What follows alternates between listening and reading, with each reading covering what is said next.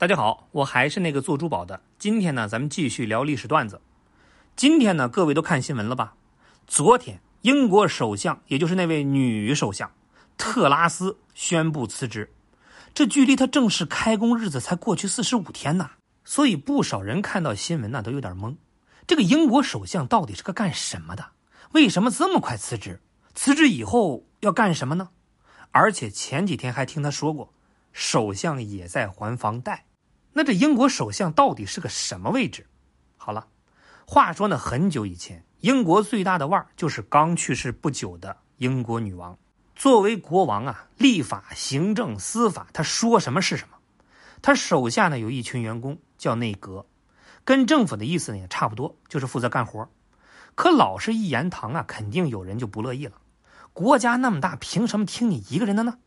有些人呢就忍不住了，做了个大胆的尝试。把国王给绑了，然后呢？问题就来了，接下来怎么办呢？让皇室交赎金把他给赎回去？这就是传说中的英国的光荣革命。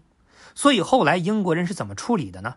他们就琢磨呀，最终选择还是把他留下来吧。但是规矩呢，咱们得重新定一下。以后这个国家你可不能说了算，发挥余热，当个吉祥物吧。这就是著名的君主立宪。那国家大事谁说了算？简单呢。找一群人，咱们聚一堆儿，大家开会来拍板决定。这个会就叫做议会。议会呢，主要负责立法，开开脑洞。那么谁来干活呢？也简单，从议会里头选个人出来。这个议会里呢，有很多党派，其中人数最多的党派的老大，那就选他来干活。这个人要负责传一个组织，那这个组织呢叫内阁，主要负责立法和行政。而这个神秘的党派老大，就是传说中的首相。首相，首相，那就是首席宰相的意思。其实呢，也就是看看国王的面子，取了这么个名字。首相不仅掌握行政大权，还能影响立法。好了，现在知道首相是怎么当上的了吧？那么问题就来了，好不容易当选了，这个特拉斯为什么要辞职呢？其实主要原因啊，就是他上任之后宣布了一系列的经济政策，比如大幅度对富人减税等等。那这么一通折腾下来，英镑是哐哐的贬值，股市是咔咔的下跌，通货膨胀更是厉害，就连政府的养老金都不够用。这里的经济原理呢，今天咱们也不细说。总之。特拉斯当首相之后，英国的老百姓、议会，甚至他所在的政党都非常的不满意。要知道，就算你已经当上首相，如果议会看你不爽，照样可以让你和内阁拍屁股滚蛋。事已至此呢，这个特拉斯啊表示自己没法干这个首相，愿意主动辞职，不再当老大。那么辞职之后，他所在的保守党会再选一个领袖出来。继续担任首相一职，那至于英国的其他党派会有什么动作，咱们拭目以待，看新闻吧。不过呢，不得不说，英国人实在是太不容易了。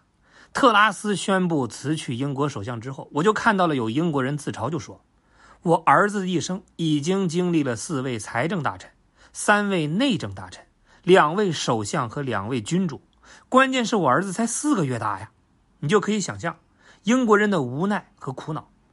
看这个 CNN 的报道，大标题呢是“特拉斯的辞职让一个政党支离破碎，让一个国家陷入绝望”。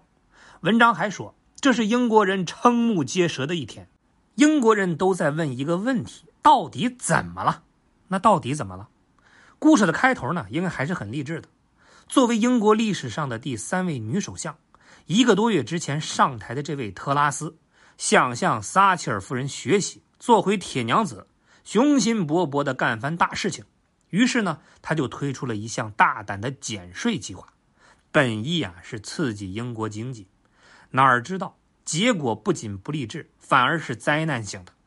这第一把火立刻就烧到自己身上，英国股市、汇市、债市是三市齐跌，英国人看的都目瞪口呆，全世界更是看得哑口无言。为什么呢？英国减税需要钱呐，那钱从哪儿来呢？政府债券飙升，政府又借不到钱。更危险的是，这对英国人的养老基金就构成了严重的威胁。利率上升会让房贷成本急剧增加。用 CNN 的话说，几乎在一夜之间，使潜在房主的希望破灭了。全英国的人都在愤怒，眼见大事不妙的特拉斯第一时间甩锅，除了一百八十度撤回改革方案，同时还翻脸就炒了亲密伙伴财政大臣克沃腾的鱿鱼。可怜的克沃腾，就成了英国有史以来第二短命的财政大臣。面对党内的逼宫。特拉斯拒绝辞职，甚至都喊出“我是一个斗士，不当逃兵”这种豪言壮语。但现实无情啊，保守党里头各位大佬是纷纷逼宫，认为他已经失去了首相的信誉。如果继续执政，不仅他会粉身碎骨，而且保守党也会彻底拉倒。英国媒体啊，甚至都让读者竞猜，到底特拉斯执政的时间长，还是一颗生菜摆放的时间久？最终答案揭晓，生菜胜出。特拉斯在众叛亲离的绝望中就辞职，创下了比克沃腾更糟糕的历史记录。好歹克沃腾是历史第二，但是特拉斯却是英国有史以来最短命的首相。最关键的是，接下来会怎么样呢？或者说，特拉斯辞职留给英国和世界的结果会是怎样呢？后果一。英国开始南欧化。以前熟悉国际政治的朋友啊都知道，在欧洲，南欧的意大利换总理比较勤；在亚洲，东亚的日本呢换首相比较快，以至于一度美国总统都不愿意立刻见到这两国的领导人。谁知道今天见了他，明天你们又换谁呢？哪知道现在大英帝国真是后来居上，一年之内换了君主，还要产生第三位首相。很有意思的是，四十七岁的特拉斯刚宣布辞职的时候，刚刚执政四十五天啊。更让人啼笑皆非的是，因为丑闻辞职的前任首相约翰逊跃跃欲试，想要卷土重来，而且在保守党内民意的排名，据说还名列前茅。英国的政治开始降纲化、南欧化，可以这样说。咱们呢，正在见证英国几百年来最让人瞠目结舌的一段时间。再一个结果，英国人的损失会非常惨重。经过这么一折腾，腰包受损的英国人真的是想骂娘啊！英镑汇率都跌到了差不多跟美元一比一，英国股市带动整个西方股市向前俯冲，英国人愤怒异常。这哪是振兴经济，这是把英国经济推向深坑啊！一项不成熟的计划对国家来说，那就意味着灾难。苏格兰的首席大臣就说：“特拉斯的决定让英国经济崩溃，给已经在生活成本危机中挣扎的人们带来了更大的痛苦。”过去六七年，英国给世界最深刻的印象那就是折腾。苏格兰公投是折腾，脱欧更是折腾，现在减税还是折腾。每一次折腾都打着为英国人好的名头。但是最终呢，倒霉的还是老百姓。后果三就是让欧洲人看笑话。法国的马克龙啊，第一个就看笑话。特拉斯辞职之后，马克龙就立刻表态，他不会评论英国的国内政治。重要的是，英国要尽快恢复政治稳定，这是我所希望的。但是马克龙的喜悦是溢于言表的。要知道，上台前的特拉斯认定的对手就是马克龙。甚至在被问到马克龙是英国的朋友还是敌人的时候，他冷冷的回答：“尚不确定。”这句话气得马克龙差点都背过气去，马上就回复：“如果连英法之间都搞不清对方是敌还是友，那麻烦就大了。”现在马克龙人家还是总统，特拉斯黯然下台，英国政局动荡，始于脱欧，脱欧就脱成了一地鸡毛，七年换了五个首相。但是乱局好像还没有结束，真的就让欧洲人看尽了笑话。后果四，更让全世界是看闹剧。在世界历史上，英国人的折腾是最有名的。可以说，在这个地球上，就有几个国家没被英国人折腾过。印巴、中东、非洲，还有最近的法国和欧盟，那都是领教过英国人超一流的折腾本领。或许。就是对英国折腾的不满，以至于今年英国女王去世，印度总理莫迪他都没去。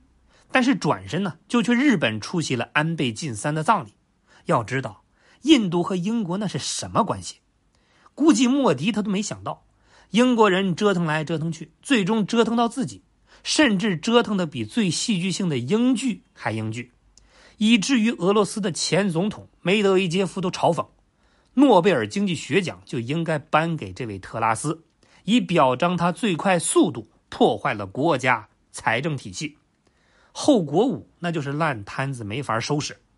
保守党的各位大佬正在为当新首相摩拳擦掌，但是换了特拉斯，英国就会好起来吗？CNN 报道里有这么一句话是这么说的：在可预见的未来，英国政治中的大野兽很可能会继续掐住对方的喉咙。